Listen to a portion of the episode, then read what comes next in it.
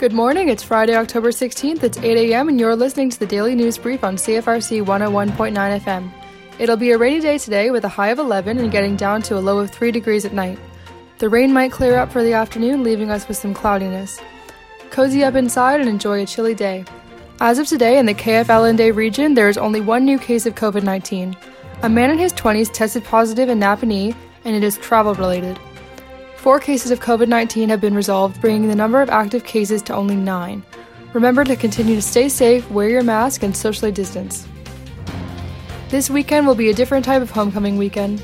The events will be virtual but equally enjoyable and hosted by CBC Radio's Sheila Rogers, along with Queen's University Alumni Association President Rigo Garcia. Put on your tricolor gear and celebrate from a distance.